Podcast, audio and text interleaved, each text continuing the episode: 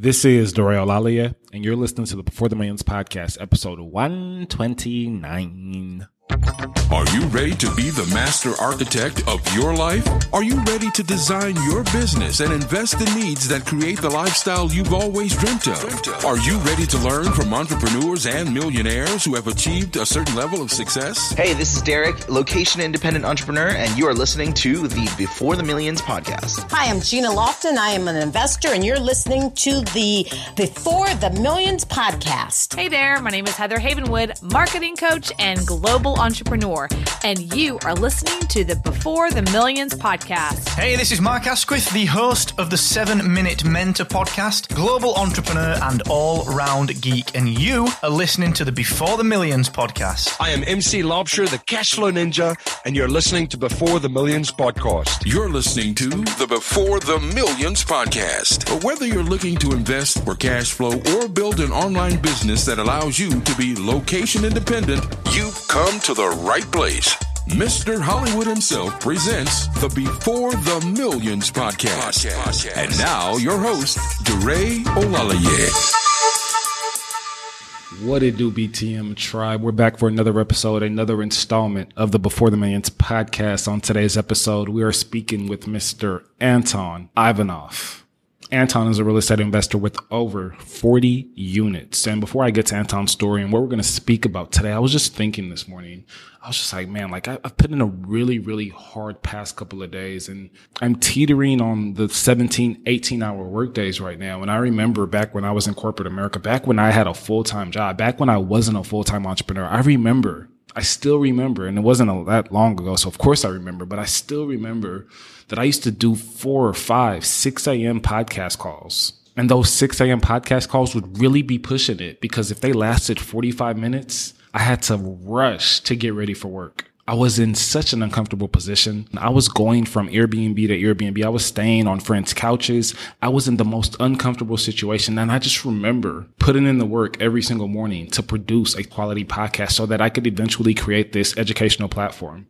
I remember when I got off of work, putting in the work to find more deals, to find more property. That was my schedule. Before work, I would focus on the educational platform. And after work, I would focus on appointments with realtors that I had lined up for the day, walkthroughs, inspections, uh, coffees. I mean, I, so basically probably from like 630 to maybe about 839, I would focus on those things. I would get home and I would start analyzing deals. I would get home and I would I would respond to all the emails. I would send off emails. I'd go back and edit that those podcast episodes from that morning. I would start to build a platform. I did all that up until 1, 2, 3 a.m. sometimes. Similar to how when I was working for a big four accounting firm. So my schedule never changed. But now a lot of that time was focused on me and my business and what I was growing. And I did that day in and day out. And I would get close to 18, maybe even 19 hour days. I would get no sleep. I wouldn't work out for weeks on end. And all that while I was fully consumed in a time intensive relationship. But I was determined, guys. I was determined to escape the rat race, to leave my W 2 day job. Today's guest, Anton, he's set to do that here shortly. He's just built up his passive income to $12,000 a month and he's getting ready to leave his day job. And this is through his investment income and also through his business income because he has an app called the Deal Check app. And that app caters to now over 100,000 users. So similar to me as I was exiting my W2 day job, he has two different platforms. He has a platform to grow his investment portfolio and he has a platform to help other people analyze deals to provide a service for people. So we're going to dive into both aspects of his entrepreneurial journey. But what's really interesting about how he built up his investment portfolio is that he actually went the traditional route. I'm used to getting guests on with a ton of creating financing techniques similar to me. Now, ultimately, Anton went the traditional route. And I don't hear about a whole lot of people who go the traditional route, although it's called the traditional route. But he believes that many people look into creative financing, look into some creative strategies way too early and way too often. He believes that you should go the traditional route if you can. So that brings me to my next question. Well, can you? Right? Do you have the credit score? Do you have the debt to income ratio?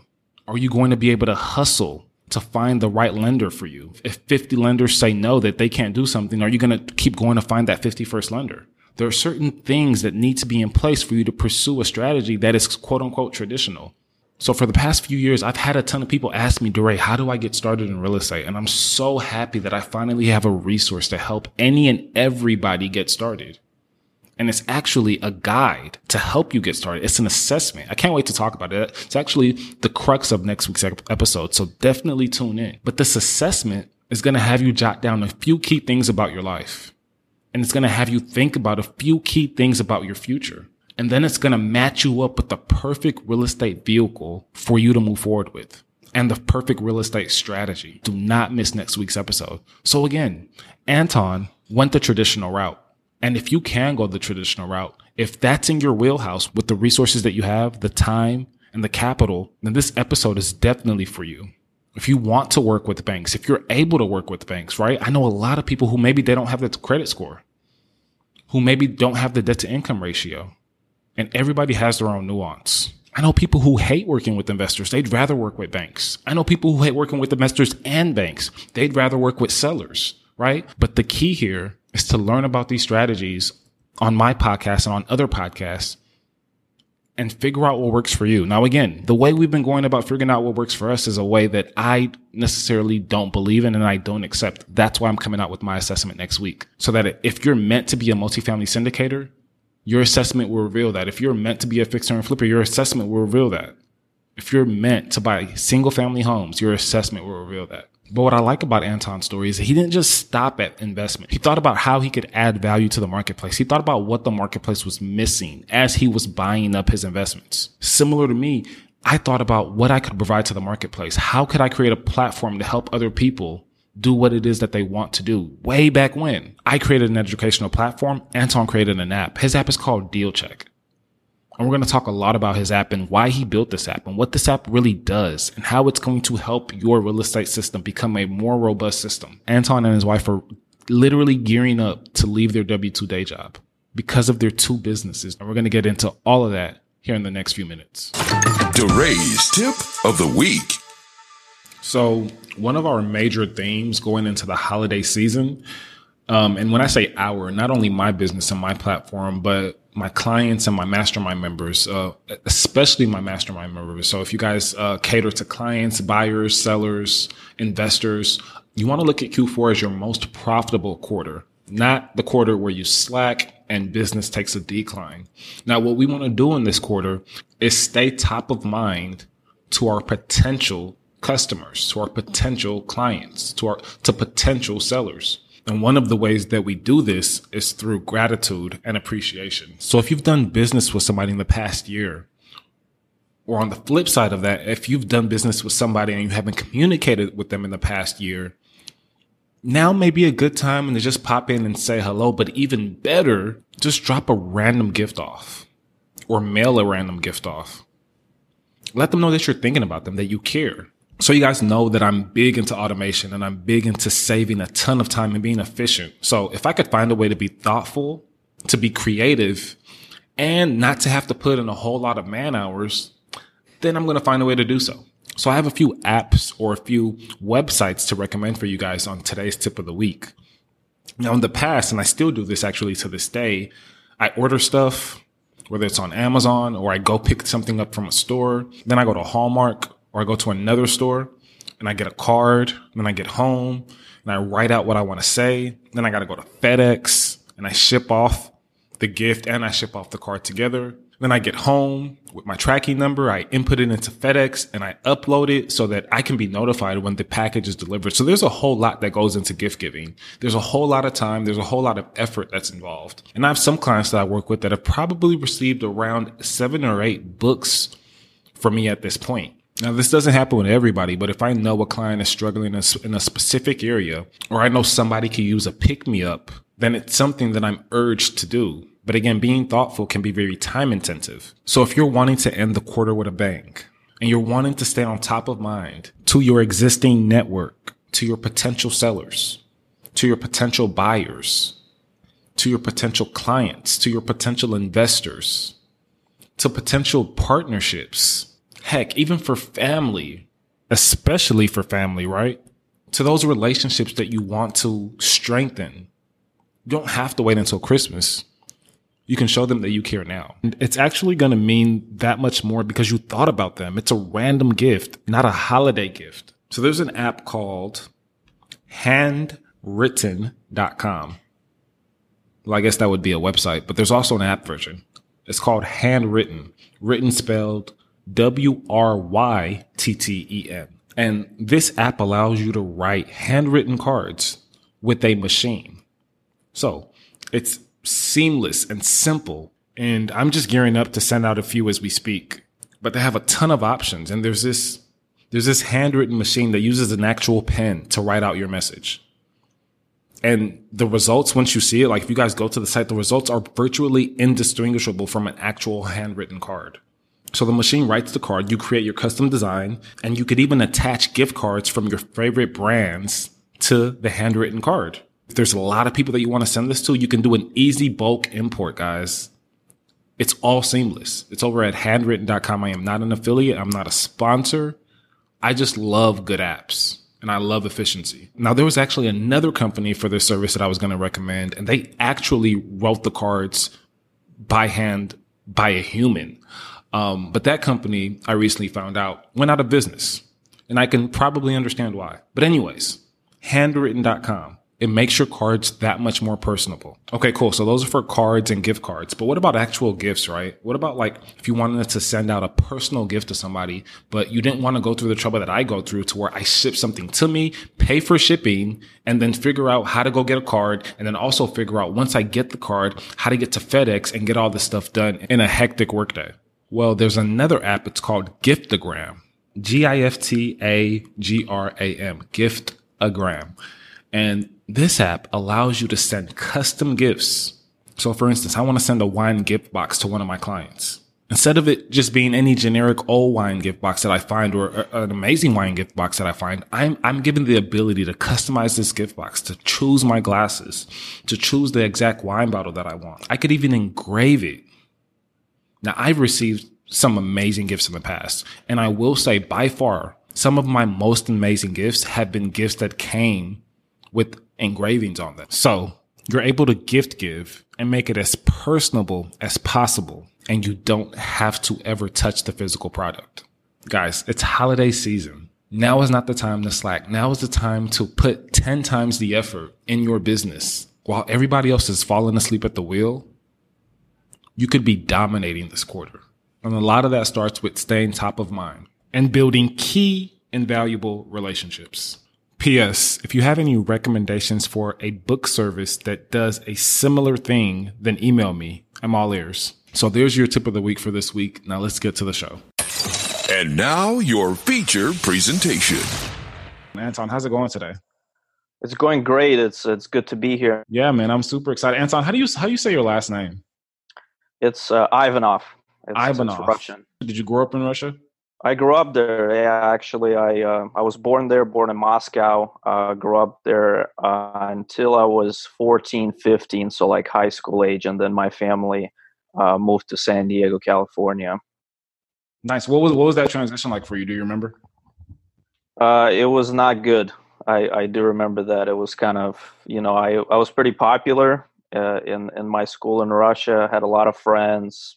You know, just liked everything about it um, then we came here. Um, I had no friends, barely spoke English, uh, so it was tough. Uh, I, you know, I think it was a good thing overall. I'm, I'm definitely happy for my family for for moving us here and providing the opportunities that America offers. But man, like as a 14, 15 year old kid, it's it was not it was not good. I, I, and trust me, I can imagine that's a, that's a major major lifestyle transition for you. So, I mean, what what was life in San Diego when you did move? Like, what was what what, were, what was high school like, and what did you what did you what did you do after high school? Um, it's you know I'd say high school for me was fairly average. Um, I guess it's it's we kind of lived in the suburbs. Uh, I I was very shy uh, when I moved here, so I was a little socially awkward. Uh, but I made it. You know, I, I, I studied. I had pretty good grades. I'm very grateful for everything my family kind of provided us. Um, and then you and know after high entrepreneurial. School, no, I'd say they're they were very hardworking, but kind of more you know straightforward. Just just get a good education, get a job. Uh, so they had good careers. Um, Uh, you know, is that is that is that the so so real quick, Anton? Is that the track yeah. that you believe you were going down? Did you did you believe that you you were going to follow their advice? You were going to get a good job. Was that kind of what you always had planned, or you would hear those things and you had a different plan? Like, what was your mindset at the time? You know, I'd say that is very standard advice that you hear. Um, and kind of looking at my parents, I wouldn't say that at that age and kind of in high school, um, I really had any entrepreneurial drive in me, to be honest. Um, I did kind of envision myself that, you know, I'm going to graduate, uh, go to college, hopefully, then get a job. Um, it wasn't until, you know, sometime later that I actually started looking at my financial situation and, you know, retirement and when I wanted to retire, and that I started realizing that uh, maybe getting a job and doing this more traditionally is not the right path for me. But back in high school, I, I don't think that's when it, it really started for me. Do you, do you, remember a particular instance or a particular situation or scenario or story, or did you see something Were you at work? Was, was it something with your parents where you're just like, yeah, no, this plan doesn't make any sense. No, I, I remember exactly. I was so after high school, um, I actually, uh, you know, I didn't end up going to college. I joined the U.S. Navy, believe it or not, full time. So I enlisted in the military, uh, joined the Navy, and, and they sent me to Japan uh, on on a ship out there on a warship. Um, and you know, it was it was kind of it, it seemed like a good choice at the time. I have no regrets about it. It's probably not the most traditional path that that people follow, but I felt like it would kind of give me the discipline, some direction that I was lacking in life. Uh, but kind of coming back to what you said, uh, after being in the Navy for a couple of years, that's when I actually started realizing that I don't want to work for 40, you know, 30, 40 years. Uh, and, and mainly that came around, you know, in the military, there's a lot of career military folks out there. So people who've been in for 10, 15, 20 years, uh, they kind of you know stay in for at least 20 and then retire. And i had nothing against them you know they were great people uh, but that was kind of my wake up call so to speak i guess you can say. Um, i was just looking at their lives and, and i looked at my life and i thought to myself do i really want to you know spend the next 30 years or, or 20 years just just working away for what wasn't a very great retirement check. You know, you, you can retire from the military, and a lot of people do it successful. You'll get your medical benefits, you'll get some retirement money, but it's not like you know you're going to be a, a millionaire. It's not like you're going to be living a nice lifestyle, most likely. And um, I really looked at my life, uh, and that was kind of the beginning of when I started to make a decision like, hey, this is not this is not what I want to do uh, this this 20 30 year of working and hopefully you'll have a retirement coming in is is just not for me. So so walk me up until your your your first your first property. Walk me up until walk me right. through maybe some of the things that you tried that maybe failed or walk me through some of the things that you considered doing. And i know your first property wasn't wasn't something that you sought out for right? Exactly. so walk me through i know like you had this aha moment but at the same time your first property wasn't a property that you went to go that you went to go seek. No. So, so, between that aha moment and that first property what were some of the things that were transpiring? What were some of the things that you were planning? What were some of the things that you were doing? Yeah so after i kind of started realizing that hey i need to do something different uh, you know the navy's paying my bills but um, i really want to accelerate my retirement and and kind of take it more into my control so to speak um, I spent the next probably uh, year and a half, two years reading a lot of personal finance books uh, and not necessarily books on entrepreneurship. Um, I, I, still back then wasn't, you know, kind of looking at myself as, as a business owner, uh, but I did get into investing. So I, uh, you know, I, I, started having a budget. I started saving a lot of money, almost all of my uh, salary back then, because basically the housing and all my expenses were paid. So I really focused on kind of those personal finance basics, like having an emergency fund, uh, having savings, having a budget, and then I started my 401k, my my IRA. Start putting a lot of money aside in just equities um, at that point. Uh, you know, and and I think that really helped me in the long term by kind of establishing a really good personal finance foundation and investing foundation, not necessarily with real estate, but just investing in general um, and kind of set me on the right path because I think you know a lot of folks uh, that i meet that are new that they're trying to get into real estate or they're trying to even get into entrepreneurship. One thing i always noticed is that some of them they they lack a good kind of financial foundation so to speak and and i just think not having that makes both real estate running a business much more difficult because they're financially risky endeavors uh, you know you might have expenses you, you, might lose money um, and kind of if you don't have a good financial foundation to support you um, in what you're doing and kind of to fall back on um, it you know it's, it's not setting yourself up for failure but it's definitely not like setting yourself up for success in my opinion. So i really focused on that on investing budgeting saving um, and you know kind of going into what happened with my first rental property uh, basically when I was still in the Navy about eight years ago, both of my parents passed away. Unfortunately, uh, they were young. It was you know due to some medical issues, um, but they owned a uh, a condo in San Diego where where they lived, um, and that basically became my first rental property, just out of the blue. To be honest, um, I I wasn't planning, you know, on, on them passing away, obviously. Um, and I wasn't even looking to invest in real estate at the time. Again, I was kind of focused more on equities and I was stationed in Japan, so it's like, you know, here I have this condo in San Diego. I don't know anything about buying real estate, managing real estate. Like, what am I doing here? Um, I talked to a few. You know, I almost sold it actually. So what, what, when kind of all that was going on, uh, you know, I had a local lawyer here in San Diego who was helping with the inheritance and all of that, and and I, and I was like this close to just saying, you know what, let's just sell this property, get whatever money I could because I, I don't know if I can deal with it. And I don't know if it was a single event or a person that I talked to. I think probably a combination that just said, hey, you know what? Why don't you just not make any drastic decisions and just keep that property? Um, you know, find a property manager, get it rented, you know, have them manage the property remotely for you and, and then just see where it goes. Maybe you come back to the States after your tour in Japan. And, um, and that is what I did. So that's basically how I became I like to say an accidental landlord un, under some unfortunate circumstances, but that was my first foray into real estate, I guess. Yeah, and I I, I am sorry for your loss, and it, it, it's one of those it's one of those situations where you know on the on with with your investor hat on and you know hindsight is 2020 and you learning all the things that you've learned over the years and you like reflecting back on that moment and knowing exactly the type of state that you were in just just to just to give some strategies to the listeners for for a minute and not to be insensitive but again it's a learning moment for a lot of people because right. people specifically target probate lists. People specifically target exactly. um you know uh, uh, uh, vacant houses. People people specifically target out of state owners right? Because there are a lot of these situations that like you you, yep. you said it yourself you use the words i just didn't want to deal with it. Exactly. I mean you're already dealing with you know obviously the the the deaths in your family all the other financial stuff that comes around it. And if if you never own real estate before it can be overwhelming. I, I know that firsthand.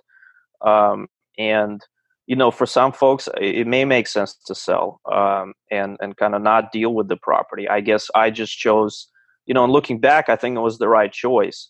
Um, i think maybe if i didn't keep that property and just sold it who knows if i would have even went uh, you know, to this real estate route and, and everything that followed. Because, you know, kind of looking back, I actually still have that property, and it's it's in Southern California. It's not a great cash flowing property.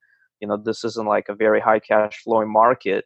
But over the years, what that did is kind of open my eyes to what real estate can do for you in terms of passive income, uh, wealth generation, kind of early retirement. So I like to look at that, you know, property that I had and, and the fact that I kept it is what really pushed me into real estate and and really kind of opened my eyes to that being a very viable uh, investment vehicle in addition to equities that I had at the time. Yeah, for sure, for sure. So, what was the next foray for you, Anton? Because this was this was roughly about eight years ago. When right. did you when did you take a serious liking to real estate, and what did you decide to do in the space? Yeah, so I, um, you know, again, I, I kept that property. I still had quite a few years left on my Navy contract um, in Japan, and and honestly, that was it for me for real estate for for a while. So I was still kind of serving my time out in Japan. I had this property it was trickling in income. um, I didn't seriously do anything else with real estate until about 2013, and that was when I actually got out. Uh, you know, finished my six years uh, in the Navy, moved back to San Diego with my wife, um, and we kind of settled settled down here in a more uh, traditional career. You know, we we got normal jobs, um, and uh, you know, at that point, I was fairly sold on the whole idea of, hey, I, I don't want to work for 20 years. I want to retire early and to do that, um, I needed to build a passive income stream, or at least you know an income stream that was not tied to like a nine to five job. So uh, I had my equity portfolio going, which was growing slowly, but you know the returns on that are not like astronomical or, or not, you know, nothing that will kind of make you multimillionaire in, in just a few years. Um, but I had this property. I had this I had this condo that was generating consistent passive income. It was gener- it was appreciating in value. Um, and I was like, hey, you know what? Why don't we give this real estate a kind of a, a bigger try? I talked to my wife about it. She was on board. Um, and that's when we kind of started building our portfolio more aggressively. The uh, very soon after we moved back to San Diego, uh, we bought a duplex uh, here with the, with the VA with the low down payment loan that we did the whole house hacking thing with. So we moved into one of the units, which allowed us to use the owner financing terms, you know, which are much better than kind of investor financing. Um, we fixed up, you know, both of the units, and then eventually we moved out and rented them out, and that became our first property. Um, and from then, we really just kept going and going for the last four years uh, building our portfolio all the way to the 40 units that we have now. So after the duplex um, here, we start looking out of state uh, because the returns in California, like I mentioned, are pretty subpar. Uh, cash flow is is fairly low, um, and the properties are so expensive. Uh, you know, and, and one thing that uh, me and my wife did is we didn't really have any partners. Uh, we didn't have any kind of a lot of contacts in the real estate industry. We also didn't have like buttloads of money, right? Uh, we, we were very frugal. Well, we had good jobs and we saved a lot of money, but it was still like not enough for us to scale in California, we felt. So that's what pushed us to look at out of state. Uh, and uh, kind of in 2014 15, we bought four turnkey properties in Atlanta and Birmingham. So if you're not familiar with turnkey properties, it's wherein basically a company takes a you know rundown unit, uh, rehabs it, uh, you know brings it to a nice condition, puts a tenant in, and then sells it to the investor. Uh, they get a lot of kind of bad rap, um, you know, because there are a lot of kind of dishonest, uh, shady turnkey providers. So you can get a pretty crappy deal, uh, to be honest, if you're not careful.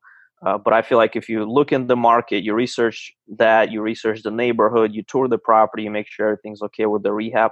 It's a good way to get started out of state uh, when you don't have a lot of connections or or time. You know, if you're a full time, uh, you know, if you have a full time job or, or, or business that you run. So we went to turnkeys. We still have them. I, I have no regrets in buying them. They're doing great, especially now since the rents went up, the the property values went up you know, and we're really starting to see the cash flow uh, trickle in from those. So, Anton, real quick, without a whole lot of capital, without any, any right. money partners, uh, without creative financing, walk me through how you're taking down these deals. So, to be honest, up to uh, this point that I just described, uh, all of the uh, you know money that we had for the down payment, so we we we used conventional financing on all these deals. So these were uh, twenty percent down, uh, mortgages, so we had to come up with the twenty percent. So, so real quick, let me let me cost. let me let me let me create the timeline real quick, Anton, for everybody who's out there. So you you have the the first you have your first condo, which was right. inherited from your parents, and then you use um you use uh I guess you called it owner financing, but you're, you're using owner occupant financing, right, to where you're able to put down a much lower down payment. I think you said you bought a duplex, right? So yeah. and then immediately after that, you're straight conventional all the way through. Uh, for yeah, for the turnkey, yeah. So for the duplex, we did use a VA loan. Uh, it's a great program, uh, an owner-occupied financing program that's available for military members uh, or veterans. Um, and then there's an FHA loan, which is very similar, but that's available to kind of all, uh, you know, all, all people, even if they didn't serve in the military. So those strategies are perfect for something like house hacking, right? It's a common term if if you can find a two to four unit property, so residential multifamily, you don't have a lot of money to put down, you can move into one of the units, which will allow you to use these owner occupied uh, financing strategies, put down a low down payment, and then you don't have to come up with a lot of money out of pocket. Um, so we did that on our first uh, duplex because we were straight out of the military. We didn't have a lot of savings, and like I mentioned, the prices here in Southern California are so expensive that there's no way we're going to come up with like a 20% down payment. Gotcha. Um, but after that, you start you start saving money with your wife, and you guys are consistently coming up with those twenty percent down payments. Yeah. So for the next four properties, uh, we looked again in Atlanta and Birmingham, uh, where the prices were much lower. In in Birmingham, we were buying properties for around fifty thousand a unit, you know, a property, and then in Atlanta was a little high, like like uh, eighty thousand. So there were cheaper properties, much cheaper than we could find in San Diego. Um, and the 20% that we needed to buy those, we could come up with out of our basically savings. Um, and that's kind of me coming back to that whole personal finance foundation that I mentioned. Uh, you know, throughout this whole time, we, we, we got regular jobs after the military. Uh, you know, we kind of, you know, focused on growing our careers. So we, we did good at work. We got raises uh, we had a very frugal lifestyle. I think I went, I looked back and we had something like a 60% savings rate consistently all through these years. Um, and that's what really drove our portfolio growth um, in these beginning stages. It was, you know, taking our take-home money that we were save, uh, we were saving, plus all the cash flow from the rental properties. You know, we didn't go buy nice cars, we didn't go upgrade our house. You know, we didn't do any of those things. We saved a lot of money and that's what really allowed us to grow uh, you know and buy those first you know five six units with just using our own funds. I think a lot of people frankly underestimate you know that uh, you know that avenue. Uh, you know pretty much all of us have jobs a lot of us have have good incomes you know and uh, i bet there's some money you can save you know tighten up your budget a little bit uh, that will help you save for these down payments a lot faster. Just I feel like a lot of people don't even think of that. They they immediately start looking at creative strategies or or or looking at partners while you know there could be an opportunity to just start saving money out of your income uh, from day one, basically. I love that. I love I love how you're able to take a totally polar approach from a lot of people. So so the fact that you have that approach, I'm sure there are so so many people that resonate with that. So my next question is from a lending point of view, when or if it did start to become difficult, when did it start to become difficult? Did, do you still do you have you used the same lender all this time? Have you used a, a do you have a wide array of lenders? How do you go about tackling that process? Um, so with the conventional loans, um, you know, buying the duplex and then buying uh, these turnkey properties, uh, we actually used a few different lenders. I found that with the conventional lending, so these are your you know Freddie Fannie Mae mortgages, the 30 year fixed. Uh, they're pretty much almost any bank will offer them. Um, so in uh, I actually had a mortgage broker that I worked with, and I kind of prefer that. These are people who have instead of kind of going to one bank, filling out their application and seeing what they say, uh, you could go to a mortgage broker, give them all of your financial information. You know, fill in a questionnaire. They can send this to many, many different banks and just find you the best rate because it's such like a commodity product it's not very difficult to get a conventional loan even on an investment property. So i always you know encourage people either to find a mortgage broker they can shop around find you the best rate um, or even check with the banks or credit unions uh, especially that you have an existing relationship with. You know if you have a credit union account ask them if they do non-owner occupied uh, loans so loans on investment properties uh, probably more than half of them will do that and they probably will give you a better rate because you're an existing client. So um, i think conventional financing you know up until kind of your debt to income ratio supports it and and if you're less than that you know there is like a limit. Uh, after a while and we ran into this a little later in our real estate journey after a while it's it's much harder to get conventional loans. Once you get above five and especially closer to 10 loans total, uh, banks will start shutting you down. Um, and, and on top of that, you know, they kind of look at your personal debt to income ratio. So depending on how much other loan payments you have, like car payments, how much your income is, if you're approaching around 45 50% debt to income ratio you're going to have a hard time qualifying for these conventional loans but as long as you stay within that i i don't i never found it too difficult to to find conventional lenders I love that. I love that. So, so at the point where you're crossing that threshold of five or ten, depending on where it is for you specifically, individually, all of you out there. Um, but for you, Anton, once you once you get to that threshold, what are your options? So uh, that's kind of you know the world is your oyster in terms of creating financing. After that, um, I think the most two common options that I've seen are portfolio loans and commercial loans. So both of them are kind of non-standard mortgages, uh, portfolio lenders. They're private institutions, you know, that they have their own capital to lend. Um, they can often lend on, uh, you know, on single properties or even groups of properties. They can also give you a 30-year fixed loan, but for example, they can take, you know, five conventional loans, group them under a single portfolio loan with a 30-year, uh, you know, kind of fully amortized schedule and then free up those conventional loans for you to use somewhere else. Um, so that's one great option. I did explore it. I didn't find a portfolio lender that I liked that had, you know, because because they are much harder to find. Um, what we end up doing with my wife, uh, so after kind of the turnkey properties um, in Atlanta and Birmingham, we still wanted to grow our portfolio, and we started looking at multifamily properties uh, just because we felt like they were easier to scale. Uh, you know, instead of buying one house at a time, we could buy a fourplex, and, and that's four units. Um, and once we started looking at them, um, I kind of established a relationship with a really good commercial broker that offered commercial financing.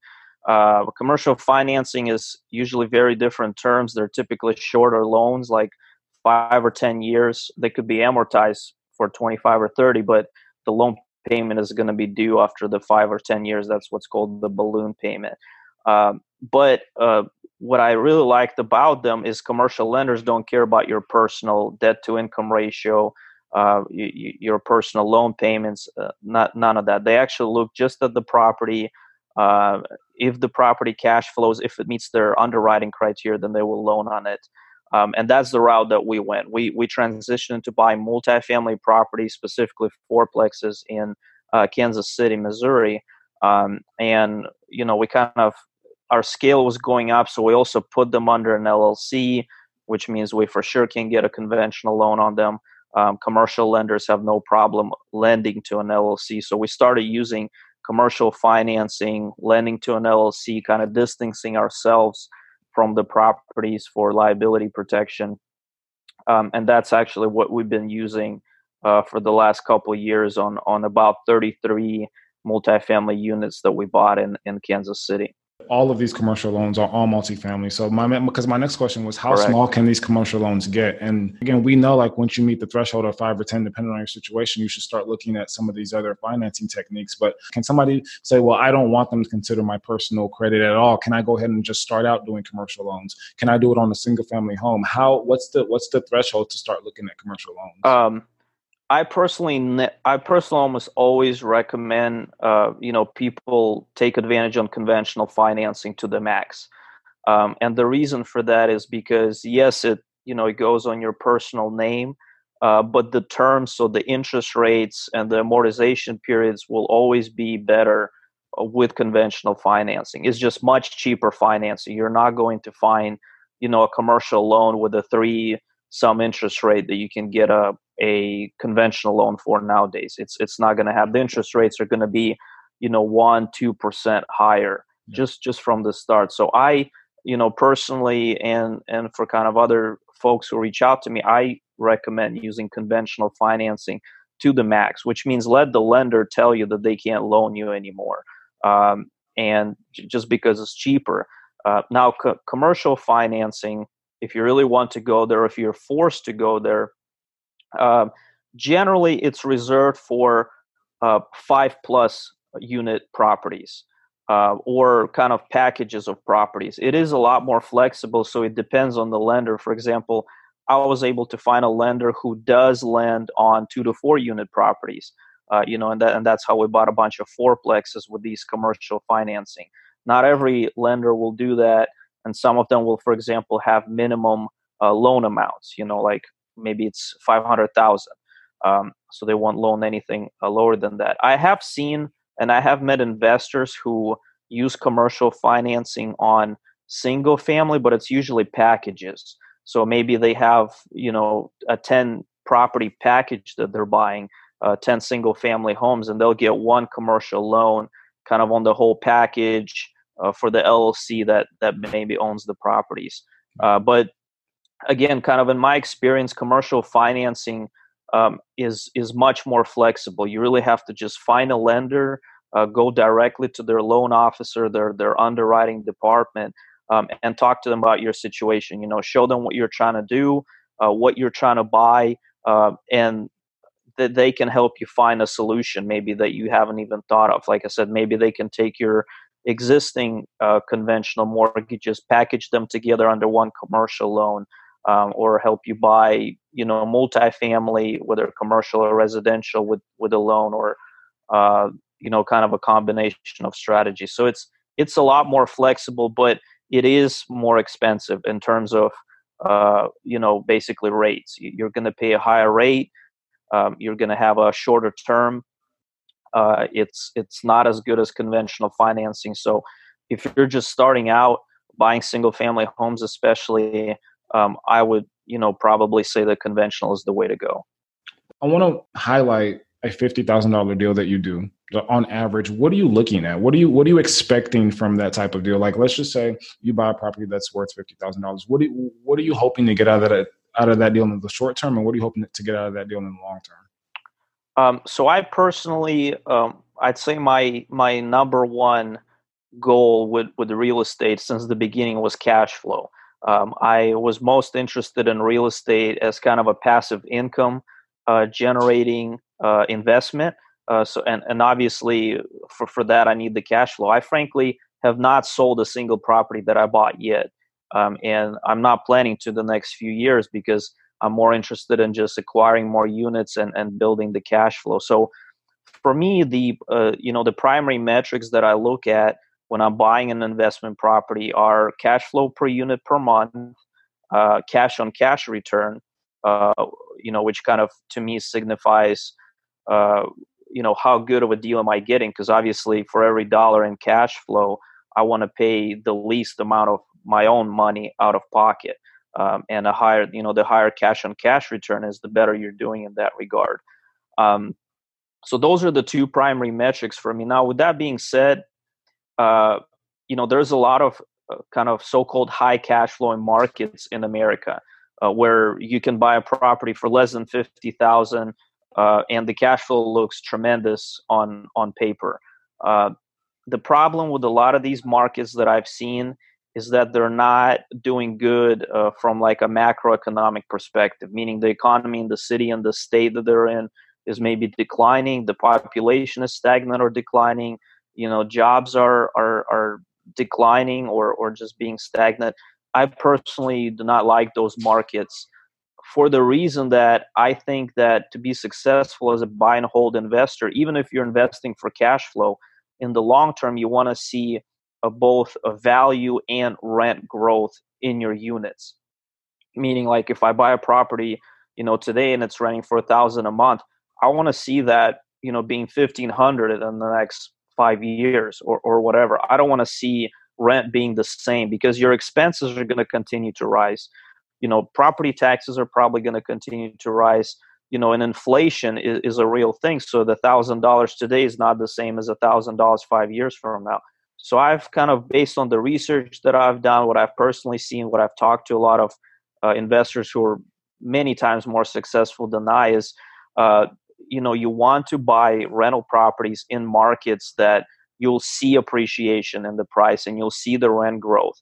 Um, and usually it's the macroeconomic factors in those cities like population uh, economic uh, and job growth that will drive that. You know if people are moving into the city because of available jobs they will need places to rent they will naturally increase the the rent amounts. Uh, so i focus a lot on those areas. Uh, you know, when I'm first going into the market, I, I look at its macroeconomic factors, its economy, uh, its kind of population statistics, and I'm only going to invest in those markets, you know, still buy cash flowing properties, but uh, you know, but I'm willing to, I guess, sacrifice a little bit immediate cash flow, but buy in a market that I know will appreciate in value and uh, you know rent over time. I love that. I love that. So, so with that fifty thousand dollar example, what type of cash on cash return are you looking for? My minimum cash on cash is usually twelve to fifteen percent. Uh, if uh, you know most of my deals, I can get fifteen or above. If it's twelve percent or less, I'm I'm probably not going to consider it. Got you. Okay. So, so to this day, Anton, do you still have you and your wife still have your full time day job? Uh, we are actually, you know, in the process of transitioning to being uh, full time entrepreneurs. That is awesome. That is awesome. I love that, and that is what we love to talk about on the show. So, so the, the goal back then, because I was going to ask you about the goal, but now it's super clear. The goal has always been cash flow because your yes. immediate goal is to leave your W two day job, become full time entrepreneurs, and do this on a. I mean, I mean, again, when, when you have the cash flow, you have the flexibility, you have the freedom. Absolutely. I want to I want to talk about because your natural progression from the military to real estate um, it, it, again it's it's natural because of what you saw in the military right? What the the experiences you saw of people who were 20 years ahead of you right? You started right. you started thinking about things that you should start planning for. You started thinking about where you could be in 20 years and where you didn't want to be. So i understand that progression. Where does tech come in the picture? It um, right. So it, it was a very very kind of interesting situation. So in in the military um, I had a, a fairly technical job. I was an electronics technician, basically. I worked on uh, computer systems, data processing, stuff like that. Um, when I got out of the military, I uh, self taught myself software development uh, and uh, eventually got a, a full time job as a software engineer at, at a startup here in San Diego. So I had the, you know, kind of the education uh, I, I, was always a very technical person, and, and, that's kind of always interested me. So I had the software development background. That's what I did full time at my job, um, and I was also doing this real estate thing on the side. Um, and right around 2015, 2016, I remember um, I was very aggressively looking at a lot of properties in a lot of different markets. And and as you guys all know, analyzing uh, you know investment properties is basically one of the key things during the purchase process. You know if you're buying rental properties you have to look at the cash flow projections your returns your cash on cash cap rate roi all of that. You have to you know analyze different acquisition strategies to see how they will affect your returns. Um, and then if you're flipping uh, same thing you know you have to look at what your profit is going to be what your roi is going to be before you buy the deal. So you know you've heard the saying you make the money in real estate when you buy um, and you have to run your uh, cash flow and, and profit analysis. So traditionally a lot of investors use excel spreadsheets for that and that's how i started. I, I had some excel spreadsheet that i think i downloaded off some website modified a little bit and that's what i was using. What i was running into is it was you know it's just a spreadsheet. You can't do it on your phone uh, I had like a million of them because every time I want to analyze a new property, I was copying, you know, one spreadsheet. It just became a mess to manage. Um, and I just thought, look, there's there's got to be a better solution for specifically analyzing, uh, you know, rental properties, flips, other deals quickly. Um, and I looked around what was available on the App Store, mobile, online, um, and I actually didn't find anything that I liked. So, um, I, you know, I, I had this just kind of I guess urge and and and create creative moments, so to speak, um, to to say, hey, why don't I build a, a product? Why don't I build a kind of a simple uh, mobile app to start to help me analyze deals? Um, and that was my first, you know, sort of foray into, I guess, entrepreneurship. I didn't plan it. It wasn't, you know, I probably did it all the wrong ways. You know, if you if you read the business books, they say, you know, develop a a business plan, do the market research, uh, you know, build a minimum viable product, test it with the target audience, all, all, that. I didn't do any of that. Just just to be completely honest with you, um, I built. Um, you know, Deal Check. So Deal Check is is kind of the the property analysis platform that uh, that I'm transitioning to running full time. I I built that in my spare time, just as a hobby project. Um, and really didn't even think about other people using it. I just wanted to use it myself. Uh, but what happened is, you know, I built the first version. I had to release it to the App Store so I could download it on my phone. And I showed it to just a few investors, a few agents that I knew, uh, just some friends and family, and and they loved it. Even it was it was kind of crappy at the beginning. I'm not gonna lie. It's it's uh, wasn't polished, had had bugs, all that thing, but they liked it. Uh, and uh, you know, I was like, well, hey, maybe this is my kind of validation, so to speak, that I didn't really do. But you know, if if ten people that I know like it, maybe a hundred, a thousand more will like it. So uh, that's kind of deal check. That's how it started. It, it started as a as a side project, as a hobby project that I didn't intend to really, uh, you know, get the scale and popularity that it has today.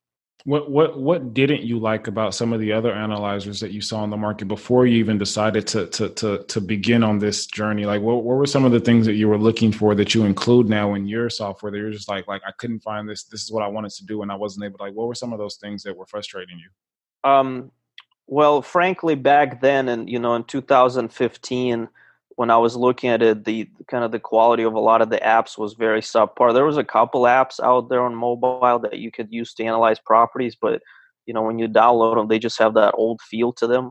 Uh, you know, kind of clunky UI, uh, hard to figure out what button to click, like not very optimized. So that was obviously the, the kind of the, the first thing I noticed. Being a software developer myself, I was like, look, there's got to be a a little more polished product so people actually can use it quickly um, like using it. So so i really made a focus with deal check from the beginning to have a, a great user friendly ui um, another thing that i didn't like that deal check now includes is is cloud sync. Um, kind of back then 2015 i guess maybe a little earlier was when cloud sync was really coming out. You know this is like i can use an app on my phone uh, maybe like a note taking app. I take some notes on my phone, then I get on my computer.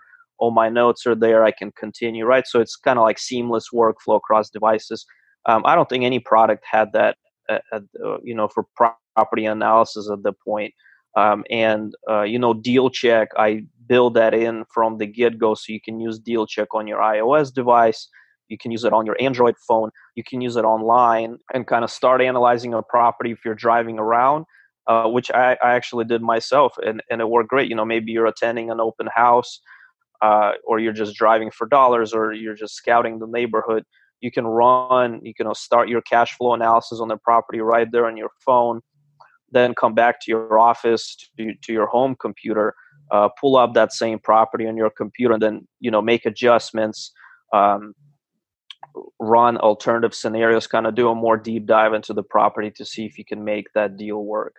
Um, so that's definitely the second, um, you know, thing that I that I wanted, you know, a modern property analysis application to have. And probably the third one was just I wanted a, you know, I wanted to develop a solution that was kind of all encompassing. Uh, you know, basically, what tools does an investor need uh, when they're analyzing properties, when they're looking at these prospective investments, uh, I wanted to build all the tools that you need for that in one application. So, you know, with Deal Check, obviously the, the property analysis, the projections, that comes standard. That's like the basics. But nowadays, Deal Check uh, supports things like property data import. You know, instead of typing in all of the property information manually, just punch in the address and we'll pull in from property records and active listings, you know, the home description, photos, you know all that information for you so you don't have to scour you know 10 different websites to find it. Um, additionally we uh, just actually recently released both sales and rental comps uh, right inside deal check you know so obviously one of the things uh, that is obviously very hard with with properties is a estimating their value so you know what is the arv of my property and b if it's a rental property what is the potential rent? If you get those numbers wrong and all of your analysis basically can get invalidated you know if, or it's like imagine if you're doing a flip and, and you estimated arv to be you know 20% higher than it is you might lose all your profit outright. So uh, we build both sales and rental comps right inside deal check. So you can you know go to your property pull up recent sales comps uh, that will show you you know every property that got sold that's comparable uh, what is the average sale price, what is kind of the uh, you know the potential ARV of the property. You're analyzing based on its square footage, and exact same thing for rental properties. What are the current rental listings? Uh, you know what is their average listed rent for the neighborhood? You know what rent can you charge for your property? Uh, so sales rental comps, uh, you know, we've built in an offer calculator into DealCheck. So you know maybe you analyze a property, it it looks okay, but maybe doesn't meet some of your criteria. So there's a process. It's commonly called reverse valuation, where you can actually work backwards from your criteria and say, hey, I want a minimum cash on cash of 12%, and I want at least you know 250 cash flow per unit per month. What is the maximum price I can pay? Right. That's how that's the basics of how offers are made. So deal check comes with a calculator that you can punch in over a dozen different criteria, saying this is my minimum criteria now show me the price for this property that I can offer. And you know, if it's if it's reasonable, if it's not too much below the asking price, then then that could be your start for the negotiations with the seller. Um, and then things like you know PDF reports. So obviously, you analyze a property. Uh, maybe you want to send this. Maybe you have clients that you're working with, like if you're an agent, or if you have partners that you're buying these properties with, or your lender wants to see all of the information about a property. You can, with one click, Deal Check allows you to export property reports uh, with a you know very nicely formatted PDF that you can download and send in seconds. You know, so uh, that's kind of the third thing. We just wanted to develop a, a host of features, not just the basic property analysis that that helps investors uh, kind of to, to have a one-stop shop, one solution, one integrated tool uh, for doing their entire kind of due diligence research um, process all the way up to helping them put in an offer. I love it. I love it. I love it. And I was just scrolling through the site myself. It's a beautifully laid out design. Um, I'm I'm about to download the app on my phone as well. I'm gonna check it out. I just told Anton before the call I was gonna check it out, and I want to um, use it for the next at least give it a, a 30 day trial. I think you offer a free 30 day trial, um, and then we have a link for that as well over at beforethemillions.com forward slash Anton. Um, and I want to I want to give it a test drive. I think that this can be a powerful, powerful machine, not only for me but also for my clients as well. So um, we're going to use it. And I definitely suggest you guys uh, take out uh, Anton up on his offer uh, for a 30 day trial over at beforethemillions.com forward slash A N T O N. Yeah, and actually, as far as the pricing, I wanted to uh, mention Deal Check comes with actually a free tier. Uh, so a lot of these you know a lot of applications a lot of software in real estate you got to pay up front you know if you don't pay you don't get anything.